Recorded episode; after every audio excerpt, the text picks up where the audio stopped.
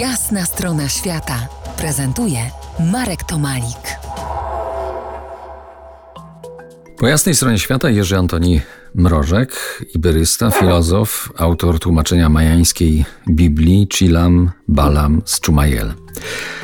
W przeciwieństwie do Hucioli, Indian, Sari czy Mazateków, dzisiejsi Majowie nie spożywają w czasie ceremonii środków wizjogennych to teraz, a kiedyś? Mamy bardzo wiele dokumentów, które nam y, potwierdzają, że częścią tego, żeby poznać esencję życia, prawdę o, o życiu, było spotkanie z przyrodą na wszystkich jej poziomach i tym jednym z tych y, poziomów było poznanie właśnie właśnie roślin, które w tej kulturze uznane były za, za rośliny święte. Twoja książka, o której dzisiaj rozmawiamy, wyszła, wyszła w Polsce, w języku polskim. Y, y, powiedz, co nam może ta książka dać? Dla kogo ona jest? Bo chyba nie tylko dla historyków Ameryki Łacińskiej.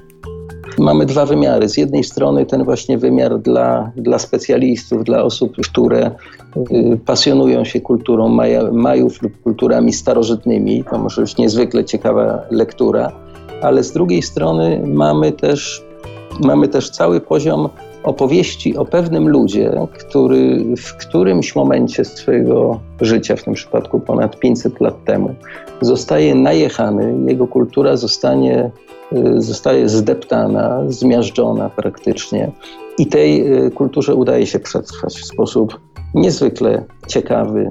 Nie, nie da się zredukować tego elementu do, do czysto y, majańskiej kwestii, bo wszystkie ludy albo bardzo wiele ludów w czasie swojej historii miały podobne epizody.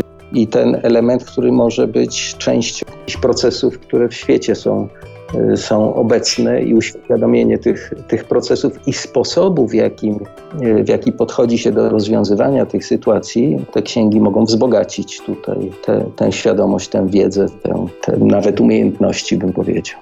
Przypomnę, dzisiejszym gościem po jasnej stronie świata był mój dobry znajomy Jerzy Antoni Mrożek, iberysta, filozof, autor książki majańskiej Biblii Chilam Balam z Chumayel, który od ponad 30 lat mieszka w Meksyku, gdzie prowadzi swoje biuro podróży, ale często lubi zaglądać do Polski. Książka, co ciekawe, została wydana własnym sumptem, ale można ją nabyć, jeżeli dobrze poszukać.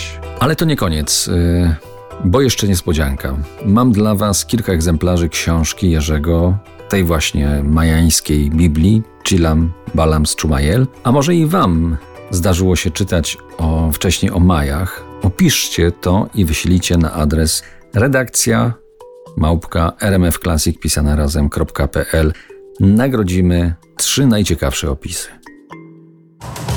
To była jasna strona świata w RMF Classic.